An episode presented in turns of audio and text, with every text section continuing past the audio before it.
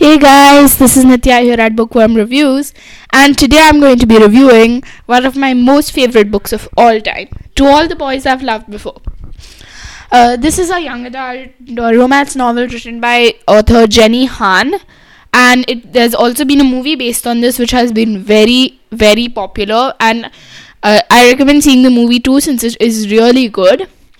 The plot of this book is that there is a young girl called uh, Lara Jean Covey who has written five love letters to five boys who she has crushes on.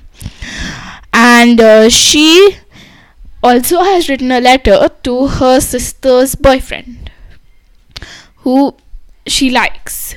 Now, this is really awkward for her, but she doesn't reveal her feelings to anybody. One day, when her younger sister is very upset with her, her younger sister finds the letters and sends them out to whoever they were addressed to.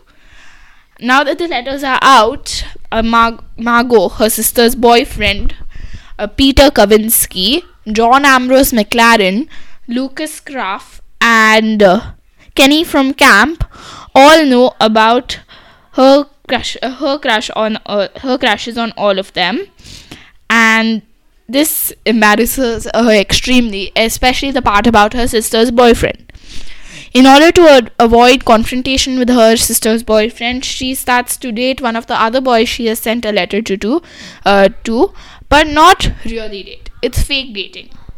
Now I'll let the rest of uh, I'll let the rest of the book to be discovered by you, and I highly recommend reading this book. It is a three book series to all the boys I've loved before.